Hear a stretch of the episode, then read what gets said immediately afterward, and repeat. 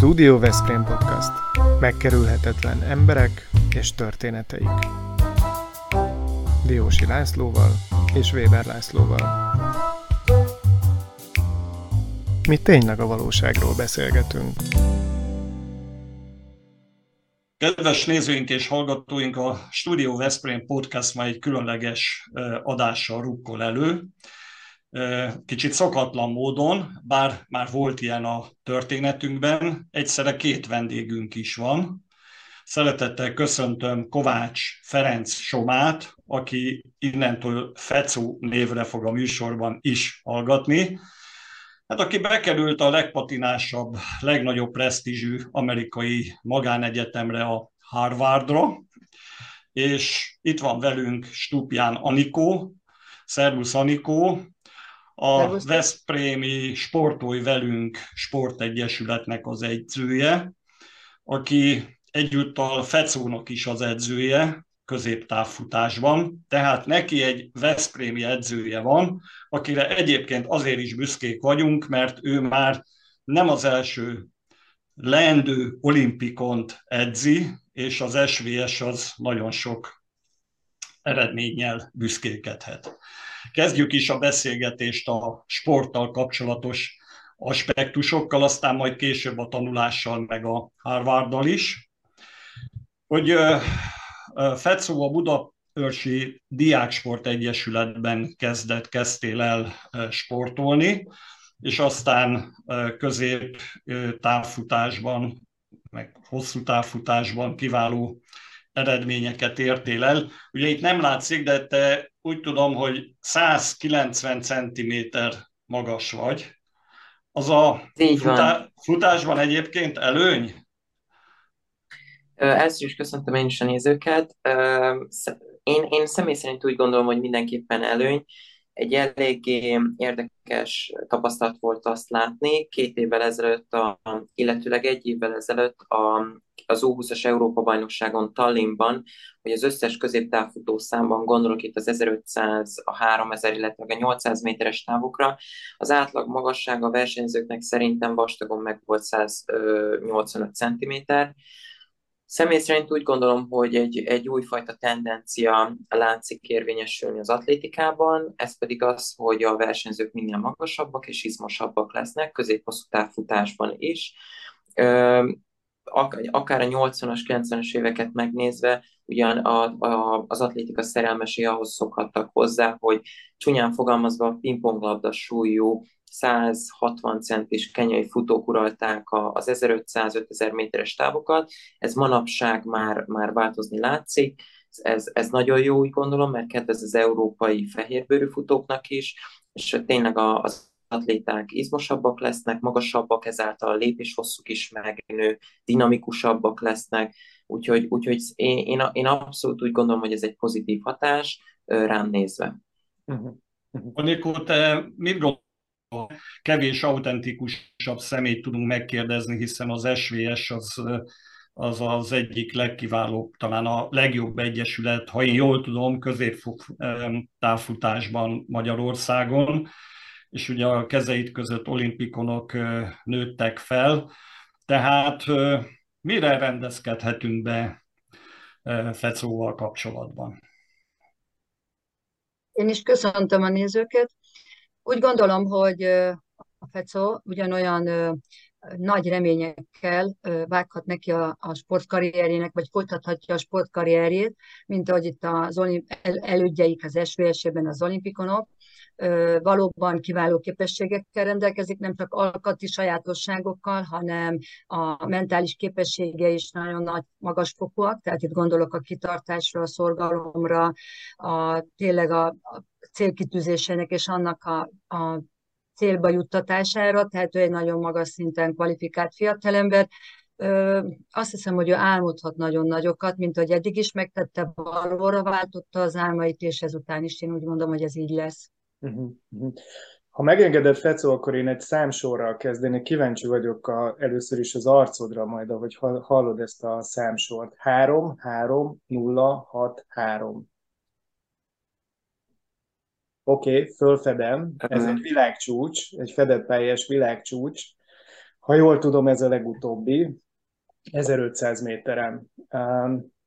Te ilyen ambiciózus célokat szoktál kitűzni. Szerinted mikor dől meg ez a világcsúcs? Most nem azt kérdezem, hogy te döntöd-e meg, de mikor dől meg? Szerintem ez a világcsúcs nagyjából egy éven belül meg fog dőlni. Uh-huh. Ez a tendencia, amiről most beszéltél, hogy alakul át a sportág, új eh, alkat hódít, ez ezzel összefüggésben? Vagy még, még az utód harcok folynak a pingponglabdásoknál? Um, igen, jó kérdés. Azt gondolom, hogy ez egy nagyon komplex um, dolog, meg a változás is, is több faktorból fakad ott egy, egyrészt van egy, egy szerintem egy biológiai átalakulás, ugyan, ugyanakkor van, van egy hatalmas nagy forradalom, például a cipő technológiában is. Tehát azt kell tudni, hogy 2020 óta, a koronavírus éve óta a, először a Nike, utána pedig az összes többi riválisa kifejlesztett új típusú, úgynevezett karbonlemezes cipőket. Ez azt jelenti, hogy hogy a cipőben hosszant irányba egy karbonlemez van beépítve, amely ahhoz járul hozzá, hogy a versenyzők még energikusabban, dinamikusabban tudnak elrugaszkodni a talajról.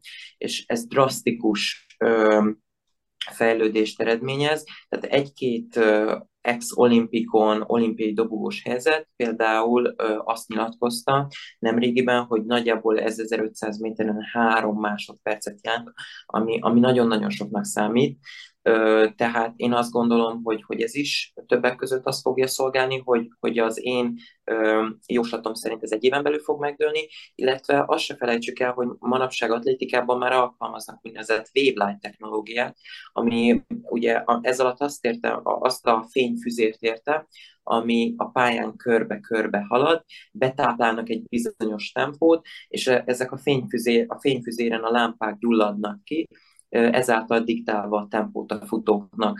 Ez nagyon nagy segítség, ilyen nem volt 5-10 évvel ezelőtt, valamilyen szinten morális kérdést is felvet, hogy, hogy a régi nagy klasszikusok mit tudtak volna futni ilyen technológiai előnyel, de úgy gondolom, hogy, hogy összességében ez a sportnak jót tesz, és, és elképesztően kemény időket fognak futni itt az atléták.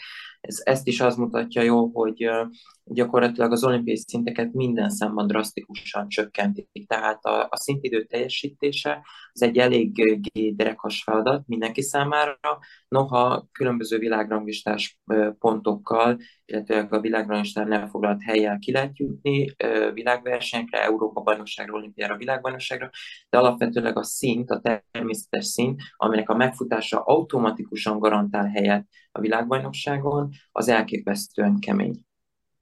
Anikó, nálunk milyenek a feltételek? Most Veszprémre gondolok alapvetően, de hát persze országos szintben is, vagy országos léptékben is gondolkozhatunk. Van nálunk azért olyan infrastruktúra, van olyan műszaki háttér, ami méltó feltételeket tud biztosítani az ilyen ambiciózus célokhoz? Nekünk most pont nincs mert éppen felújítják a pályánkat, tehát egy nagyon szép felújított pályánk lesz hamarosan, ami az eddigi hat sáv helyett nyolc sávosra fog bővülni. Sajnos ebben az időszakban ez viszont egy ö, nagy probléma számunkra, hiszen nem tudunk edzeni Veszprémben, a komolyabb minőségi munkákat nyáron Fehérváron kellett elvégezni, télen pedig majd nagyon sokat fogunk feljárni Budapestre, de hát azt gondolom, hogy ez most annak az érdekében, hogy legyen egy szép új pályánk, meg kell, hogy történjen, és ki kell, hogy bírjuk.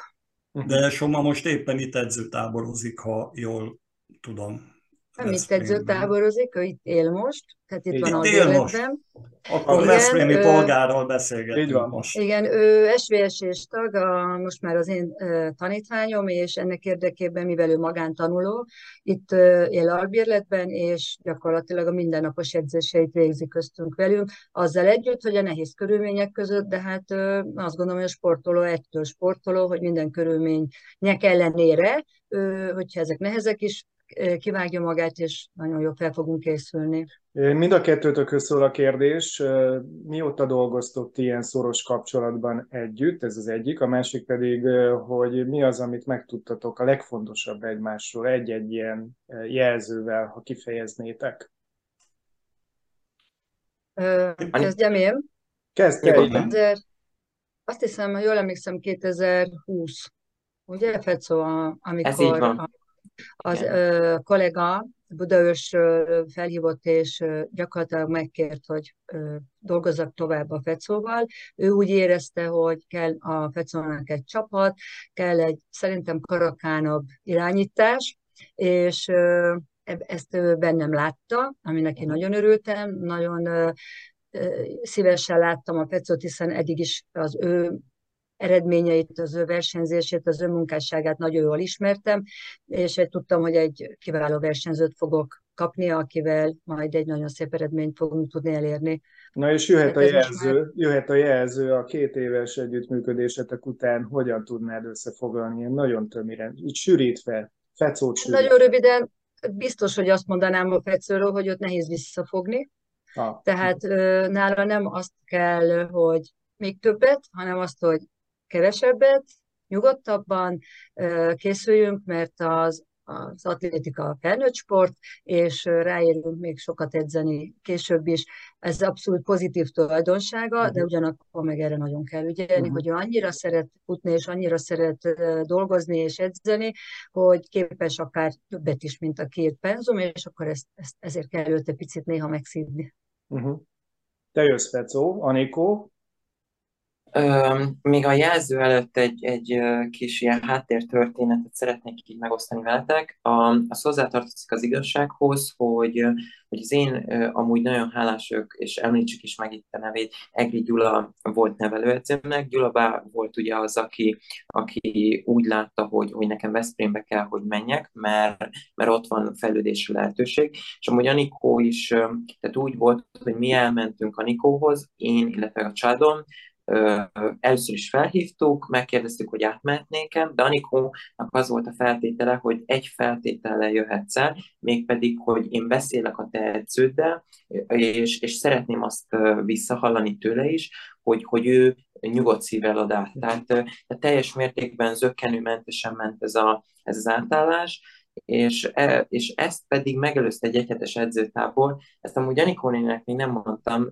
szerintem bár sejteti, hogy 2019-ben ugye én egy hetet edzőtáboroztam Veszprémben, és, és mi azzal az ürügyel, én azzal az ürügyel álltam elég, hogy Balatonon nyarunk a családdal, és szeretnék formában maradni az országos bajnokság előtt, úgyhogy elmennék egy hétre Veszprémbe, hadd edzek a Veszprémiekkel, mert nekem nagyon sok, tehát akkor is, amikor én még Budaörsön, Budaörsi színekben atletizáltam, volt Veszprémi riválisom, aki azóta már például csapattársam, és, és jól tudtam Veszprémekkel edzeni, de nyilván a valós indok mögött az az volt, hogy én szerettem volna megtapasztalni azt, hogy milyen Veszprémben edzeni, mert akkor is már eljátszottam a gondolattal, hogy, hogy mi lenne, ha én Veszprémi atlétává válnék. És a két dolog maradt meg, az egyik, hogy brutál jók voltak az edzések, elképesztően jó hangulatúak voltak, akkor az amúgy az SVSM gyakorlatilag az, ez egy kimondottan erőséve volt sok országos csúcsa, most 2019-ről beszélünk, és a másik pedig az, hogy a pálya az elképesztően kemény volt, nagyon fájt a térdem, de ez most orvosolva lesz hamarosan, mert ugye fel lesz újítva. És, és, akkor, és akkor úgy döntöttem, hogy voltam itt a próba héten, nagyon sok dolgot tudtam már az Egyesületről akkor is, és, és mindenki a Veszprém Egyesületről beszélt. Tehát, tehát voltak, akik, akik a szó legnemesebb értelmében dicsérték a klubot, voltak természetesen olyanok, akik, akik így hátunk mögött így összesusorogtak, hogy, a, hogy hát a Veszprém Egyesület, de, de azt gondolom megkérdőjelezhetetlen az, hogy jelenleg a magyar középtávfutás fellegvár az, az mindenképpen itt van, és, és azon belül is én, én specifikálnám ezt az SVS-ére. És, és akkor így elmentem, 2020. januárjában kezdtem el dolgozni Anikó nénékkel, Anikó néni csoportjában, és onnantól kezdve 8 hónapot dolgoztam Veszprémben, akkor ugye távoktatás, távoktatásra álltunk át az iskolákban, uh-huh. tehát nekem gyakorlatilag százszázalékosan az egész világ úgymond a kezemre játszott, nagyon szerencsésen, hál' Istennek. Utána pedig én eltöltöttem egy évet Amerikában, és, és utána viszont visszatértem, de addig is Anikó edzésterv alapján készültem, tehát a, a kapcsolat nem szakadt meg. És a második kérdésre pedig a válaszom az az, hogy, hogy Anikó nekünk azt szokta hangsúlyozni mindig, hogy jó versenyzőnek, csapatnak, illetve edzőnek tartása van, ő, ő ezt, ezt vissza szokta vezetni különböző ilyen, ilyen szavakra, etimológiailag, hogy a tartás az kitartást is jelent, dolgokhoz való tartást, gyakorlatilag mindent, tehát szorgalmat, stb. És, és, és ezt, ezt szokta súlykolni belénk, illetve a versenyeken is ezt sugalja, ami, ami mindenképpen jó, és azt gondolom, hogy teljesen egyedülálló a magyar atlétikában, és és a, az ő agilitását, amit még, amit még ki szeretnék emelni, azt nagyon jól át tudja ragasztani a csapatra is. Ugye azt szokták mondani, hogy amilyen a, a hadvezér, olyan az egész hadseregnek is a morálja, nagyban meghatározza a, a, a, a hadvezérnek a csapatját, csoportját, és úgy gondolom, hogy ez Veszprémben hatványozottan igaz. Uh-huh. Akkor azt lehet mondani, hogy amit a nevelőedzőt feltételezett Anikóról, az ül vagy áll. Mindegy, hogy hogyan fogalmazzuk, de hogy bejött, bejött az ő számítás. Abszolút. És jót tesz neked Veszprém, és jót tesz neked Anikó. Oké. Okay. Engem különösen érdekel az, hogy a sportot és a tanulást hogyan lehet összekapcsolni, ha már ilyen rendkívül magas szinten zajlik, történik mindegyik. Biztos, hogy sokan kérdezték ezt tőled, illetve tőletek, amikor is vonatkozik a kérdés, mert ugye a tanítványok esetében ez egy sűrűn felmerülő probléma, vagy legalábbis feladat. Hát mit gondoltok erről? Anikó?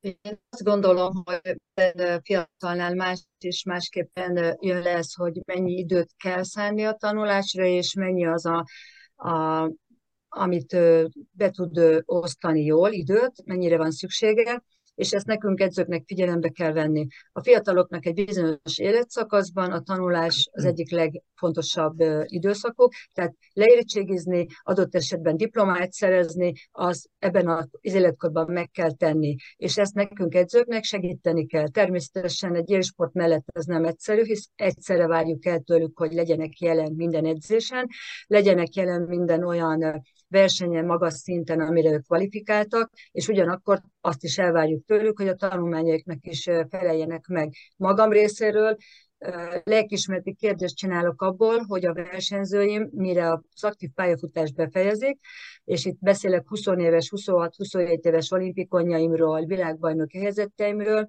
ők mind diplomás emberek, több nyelvvizsgával rendelkeznek, hogy ők, amikor a kezeim közül ilyen értelemben kikerülnek, akkor mind a való világba is bele tudjanak kapcsolódni, karriert tudjanak építeni, és véletlenül se akadjon el az életük abba, hogy jó, jó, eddig eljutottam ide, még ide, de most mi lesz velem. És erre nagyon büszke vagyok. Fetszó, és nálad az, hogy tanulás vagy a sportolás, az nem jelenti esetenként, hogy valamelyiknek úgy érzed, hogy rovására megy a dolog, vagy pedig be tudod osztani az idődet. Ez egy engem nagyon foglalkoztató kérdés, hogy ilyen szinten ezt meg lehet-e oldani? Szerintem meg lehet, de nyilván nem könnyű, tehát, tehát nagyon-nagyon sok energiát és, és logisztikát is igényel az embertől, hogy, hogy nagyon okosan összefésülje a, a különböző programjait egy adott napba. Számomra is azért néha sokszor gondot jelent az, hogy, hogy egy nap csak 24 órából áll, de a legfontosabb szerintem az az, hogy egy idő után az ember nagyon jól kiismeri saját magát, tehát bizonyos dolgok az én napi rendemben, ilyen struktúra szinten nagyon erősen jelen vannak, és, és van egy bizonyos napi rutinom, amihez azért szeretem magam erősen tartani, tehát hogy, hogy ne nagyon különbözzek ettől. A legjobb példa erre talán az alvás. Azért, hogyha az ember egy idő után magas szinten sportol, akkor rájön, hogy magával szúr ki az esetben, hogyha a szervezete nem jut elég alváshoz, elég minőségű és mennyiségű alváshoz.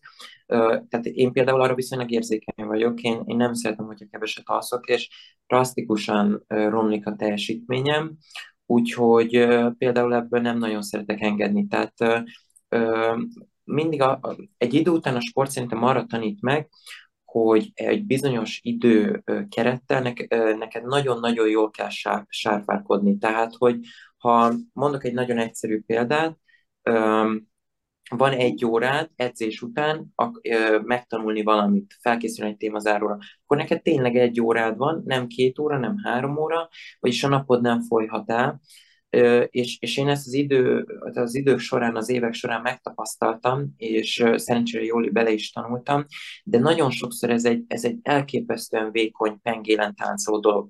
Tehát például, amikor én hazajöttem Amerikából idén nyáron, akkor bizonyos tantárgyakból különbözeti vizsgákat kell tennem, mert nyilván mondjuk a Virginia államban nem oktatták a horti korszakot, miért is tették volna, és nekem ugye abból írásban be kellett számolnom arról a tudásról, hogy én azt elsajátítottam. És, és visszanézően elég meredek dologra sikeredett ez az egész, mert elképesztő mennyiségeket kell tanulnom, tehát több tantárgyból is egy teljes évnyi anyagot kell elsajátítani, és szerencsére, ha úgy nézzük, akkor ez a, ez a világbajnokság után történt, a 20 éven aluliak számára kért világbajnokság után, ami az év főversenyeként funkcionált, tehát azt nem befolyásolta, ugyanakkor pár versenyt utána igen. De nagyon érdekes volt, mert a, a, ugye atlétik, mivel sok éve futok, atletizálok, bizonyos szintű állóképességet sikerült összegerebéznem az évek alatt, és a, például nagyon, nagyon furcsa volt látni, hogy a, a, a nyári szünet utolsó két hetében na, elképesztően sok órát tanultam minden nap, alig tudtam edzeni, és szerencsére Anikó ebben ö, maximálisan partner volt, látta, hogy ez, ez most egy nehéz időszak számomra, úgyhogy nagyon sokszor volt, hogy inkább otthon edzettem, török Bálinton, ez azt jelenti, és, és magamtól edzettem, gyakorlatilag az edzéseim minősége akkor nagyon alacsony volt.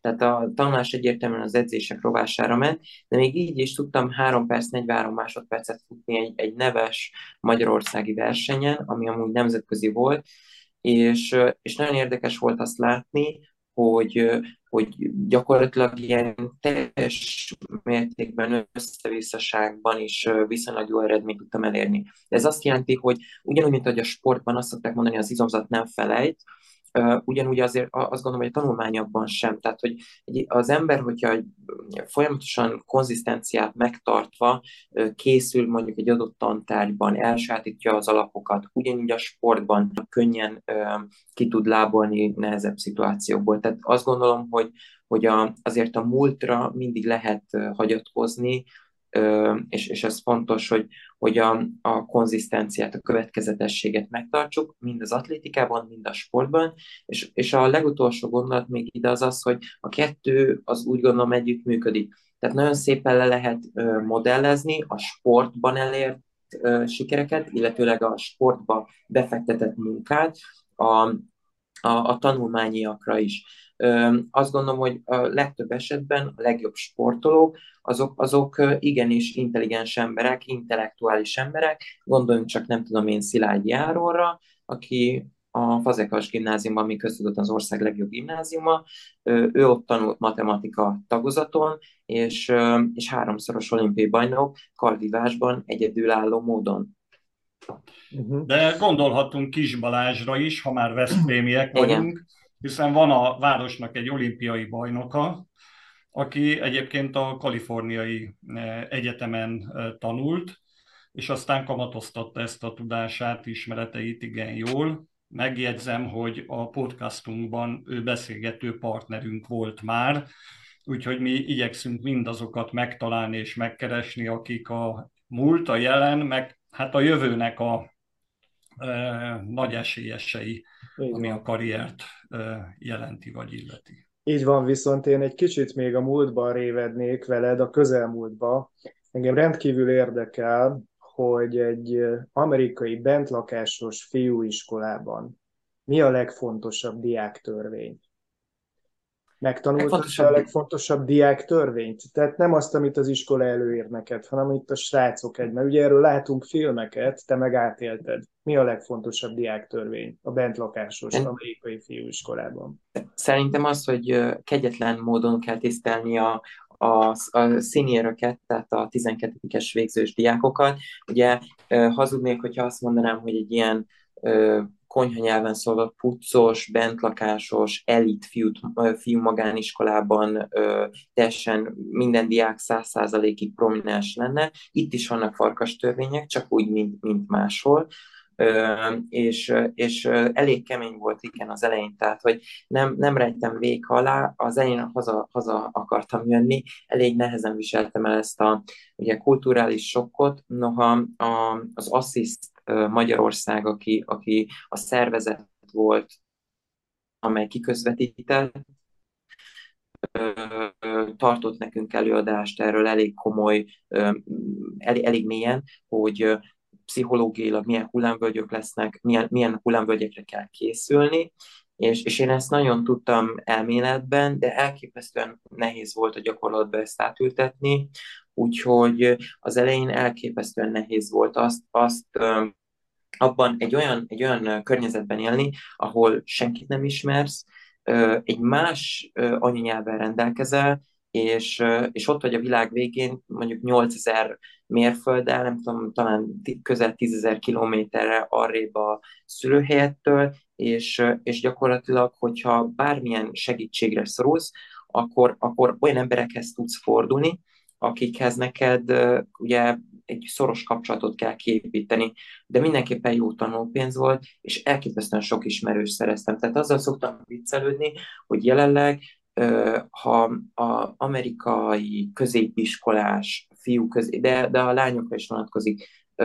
a, ha bárkit veszek az elitből, aki jelenleg országos szinten elismert középiskolás futó, és ráírok egy, egy közösségi média platformon, akkor az illető egy órán belül nekem biztosan válaszolni fog. Uh-huh. És mhm. ugyanez van nagyon sokszor egyetemi szinten is, uh-huh. tehát úgy gondolom, ne, állami szinten mindenképpen, de országos szinten is egy nagyon-nagyon jó kapcsolati tőkét tudtam kiépíteni, amiért nagyon hálás vagyok. Azt jegyezzük itt meg, hogy te akkor a szupersztár lettél itt hirtelen, a magyar internet rólad szól, mint szuperhősről, hogy még lenyúlták az Insta profilodat is, ugye feltörték talán augusztusban, e, és e, ez is egy indikátor annak, hogy mennyire, mennyire válik e, mondjuk egyfajta ilyen celebbé az ember, hogy értékesé vált a te kapcsolatrendszered, meg a profilod is. Ez hogy birkoz, ezzel hogy birkoztál meg egyébként ezzel az új státuszoddal, hogy te egy ilyen híres, fontos ember lettél? Ez egy nagyon jó kérdés, és, és az igazsághoz hozzátartozik, hogy ez a bizonyos feltörési akció, ez éppen egy verseny előtt történt, tehát hogy, hogy még egy, egy lapáttal rátegyünk itt a nehézségekre. A, ha jól emlékszem, az a Magyar Liga döntő napján történt. Azt úgy kell elképzelni, hogy én realizáltam, hogy mondjuk reggel 10 órakor feltörték a profilomat, Törökbánytól mentem a versenyre, és aznap Győrben mondjuk olyan 2-3 óra tájában délután, kora délután versenyeztem, és, és akkor így láttam, hogy különféle ö, kriptovaluta témakörben mindenféle ö, tartalmakat pakolnak fel, nyilván a teljesen kontrollálatlanul a hackerek, úgyhogy ezt nagyon nehéz volt elviselni. Ö, akkor meg is kellett tanulnom nekem hirtelen gyors talpon azt, hogy ö, egy bizonyos problémát hogyan lehet félretenni ö, arra 10-15 percre, ami, amiben a versenyzőnek százszázalékosan az adott feladatára, vagyis a versenyre kell fókuszálnia, úgyhogy utána pedig ráértem foglalkozni vele. Mindenképpen egy elképesztően jó tanulpénz volt, és úgymond olyan szinten olcsón megúsztam, hogy pénzügyi kár szerencsére nem keletkezett ebből, viszont, viszont akkor is történt itt egy feltörés, és, és, ez, és, és ez gyakorlatilag egy, egy ilyen szemfelnyitó tapasztalatnak is, is felér, mert nagyon fontos azt látni, hogy egy bizonyos szint után az embernek igenis nagy figyelmet kell fordítani a kiberbiztonságára, illetve a, a kérdésed második részét megválaszolva, nagyon-nagyon új dolog, de ugyanakkor azt is tudom, hogy mi a, a modern sportban mi nem gépeket tisztelünk, a, a modern elit sportolókban, gondolok itt Cristiano Ronaldo-ra, Roger Federerre, akik odaállnak egy órán, 90 percen, stb. keresztül teljesítenek, hihetetlen teljesítményt leadva, hanem itt karaktereket bálványozunk, imádunk, ami azt jelenti, hogy a modern sportban nem az, mint mondjuk 90-es években, hogy Dali Tamás odaállt, leúszott egy 400 vegyes, adott egy kétperces rövid interjút, és utána hazament, és készült a következő olimpiai ciklusra, hanem itt komolyan interjúkat kell adni, van egy média megjelenése az embernek, ezek gyakorlatilag kötelező ilyen addicionális feladatokká váltak az edzések mellett. És, és azt kell elfogadnia minden jellegi sportolnak, hogy most már egy, egy kvázi egy konkrét karaktert kell képítenie, felépítenie. Nyilván vannak szakemberek, akik ehhez foglalkoznak, különböző PR menedzserek, stb.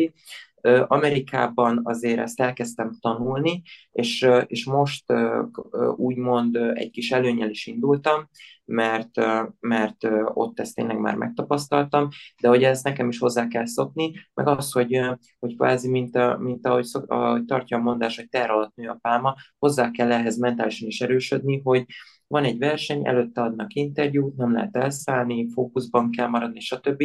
De hát ha az ember nem rogy meg, hanem a, megint csak visszatolva a tartásra, megmarad, és szilárdan ö, ö, tartja magát, akkor, akkor ebből nagyon jó dolgok kikerül, ö, kikerekedhetnek, de mondom, ezt hozzá kell szokni, még nekem is úgy gondolom, hogy nem, siker, nem teljes mértékben sikerült ezt megemésztenem, de szerintem jó úton vagyok, és, és ennél már csak úgymond rosszabb, vagy éppen jobb lesz, ez nézőpont kérdése, hogy fogalmazok, de hogy ennél már csak még nagyobb lesz a média visszhang. Én úgy gondolom, ez ö, ö, abszolút felelősséggel is jár, és, és manapság úgymond számomra ezekben a napokban teljesen mindennapi dolognak tűnik az, hogy valaki mondjuk Instagramon rám ír, hogy Hello, szia, olvastam az XY média forrásnak a cikkjét, nagyon büszke vagyok rá, tudnál-e tanácsokat adni azzal kapcsolatban, hogy mondjuk erre és erre az egyetemre hogy lehet felvételit nyerni.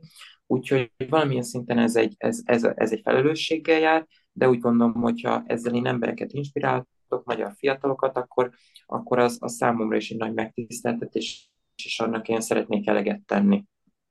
Szuper. Anikó, mennyire kell neked ilyen pót anyukának lenni egy kicsit, hogyha vannak ma kérdések, feladatok, akkor te kifejezetten csak az edzői teendőket látod el, vagy ezekben az ügyekben is kell valamennyire közreműködni és segíteni? Ez egy engem nagyon érdeklő kérdés.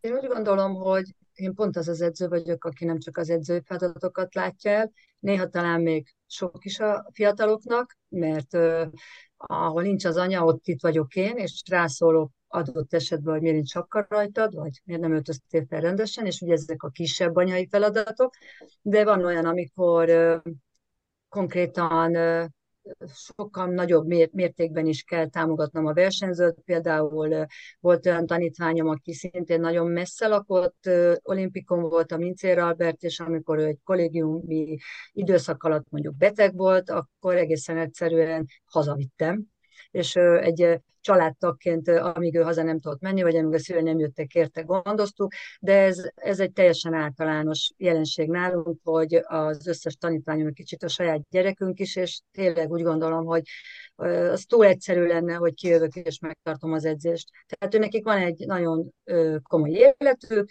mind a családban, mind az iskolában, akár a munkahelyen, amelyet hoznak be az edzésre, és ezt, ha ezzel nem vagyok tisztában, ha ezt nem látom át, hogyha ezzel ne, nem tudok adott esetben kooperálni, akkor lehet, hogy ez az edzés rovására megy. És óvatatlan, egy picit igen, azt hiszem mondhatom, hogy a pótanyukájuk vagyok. Fecó, bekerültél a Harvardra. Fantasztikus dolog.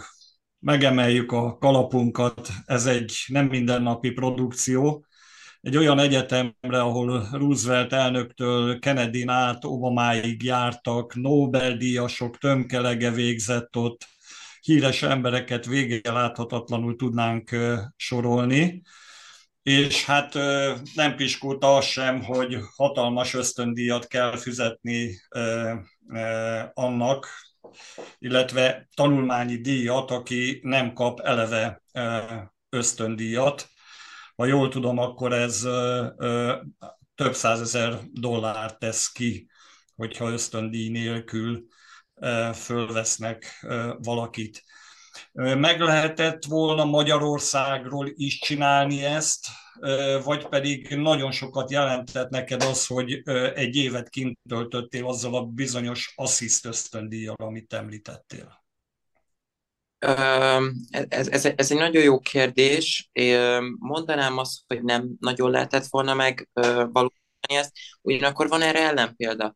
Tehát nekem egy nagyon jó barátom, Dörnyei Bendegúz, aki ráadásul az én szülővárosomból, Törökbálintról származik, és egy iskolába is jártunk, ő azóta már végzett, ő a Jérre került be, és ő nem töltött se, semmennyi időt kint Amerikában, tehát ő egyte magyarként teljesen originál módon jutott be, ami nagyon-nagyon elképesztő teljesítmény, én, én nem győztem megemelni előtte a kalapomat, tehát van rá ellenpélda, elvileg meg lehet csinálni, én a gyakorlatban azért azt mondom, hogy nagyon nehéz lett volna, mert ugye, ha logikusan végig gondoljuk, a, például az amerikai edzők versenyről versenyre járnak, ezt úgy kell elképzelni, hogy Amerikában nagyon sok versenyt meglátogatnak, kiszemelve az ő lehetséges potenciális jövőbeli futóikat, viszont Európába, illetve a világban csak nagyon-nagyon kevés helyre utaznak el, például világbajnokságra. Mondjuk Bocs, hogy a... közbeszólok, de akkor most ez elsődleges szempont, hogy a sportban milyen eredményt ért el valaki, vagy ér el valaki? A Harvard esetében nem, tehát nagyjából 50-50 ba számítanak a tanulmányi dolgok a, a sport, és a sport dolgok. Tehát nagyon sokszor ki szeretik azt hangsúlyozni például, amikor én hivatalos látogatással jártam Cambridge-ben, ugye ez az a kisváros, ez Bostonnak a kisváros, ahol a, a Harvard és amúgy az MIT, ami a világ legjobb műszaki iskolája találhatóak, ö, azt hangsúlyozták mind a sportolók, mind az edzők, mind a tanárok, hogy a sport az egy nagyon jó dolog, de a Harvardon ez csak elvileg másod ö, prioritást élvez, tehát a, a fő prioritás, az első számú prioritás az a tanulmányi dolgok élvezik, ami azt jelenti, hogy ő, ha valaki egy Isten áldott a tehetség, ellenben a tanulmányi eredménye, ellenben a tanulmányi eredményei nem túl jók, akkor sajnos nem fogják felvenni. Tehát tőlem is bekértek kilencedikig visszamenőleg bizonyítvány másolatokat, lepecsételve iskolai pecsétel, hogy a leghivatalosabb módon történjen ez meg, tanári ajánlásokat, nemzetközi nyelvvizsgát. Én tettem Amerikában egy eszétit, ami, ami egy ottani központi felvételi dolgozatnak számít, és, és ez egy nagyon-nagyon nagy procedúra volt.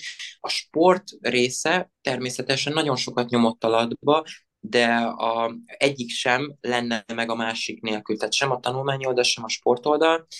És, és igen, tehát nagyon, ez egy, ez egy elképesztően nagy privilégium is, de, de nagyon jó azt látni, hogy ha az ember valamit elhatároz, akkor azt nagyon kemény munkával, egy hosszú munkával, de el lehet érni. Tehát én például magán a, a, ezt application-nek hívják, tehát a pályázati munkámon nagyjából ö, február óta dolgozok. Ebben nagyon sok tesztet kellett kitöltenem, ahogy mondtam, mindenféle papírmunka is járt ezzel, de nagyon jó volt azt látni, hogy utána nagyjából, ha jól emlékszem, ilyen október végére megérkezett a jó hír. Tehát, hogy sok munka volt benne, de rendkívül megérte. Uh-huh.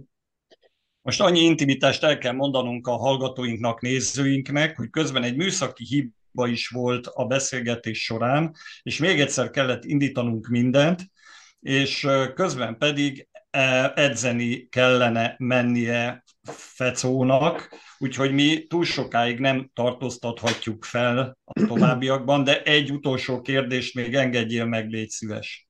Ez pedig a következő. Bekerülsz a Harvardra, elvégzed, közben kiváló eredményt érsz el, nem akarom kimondani, hogy hol a sportvilágában.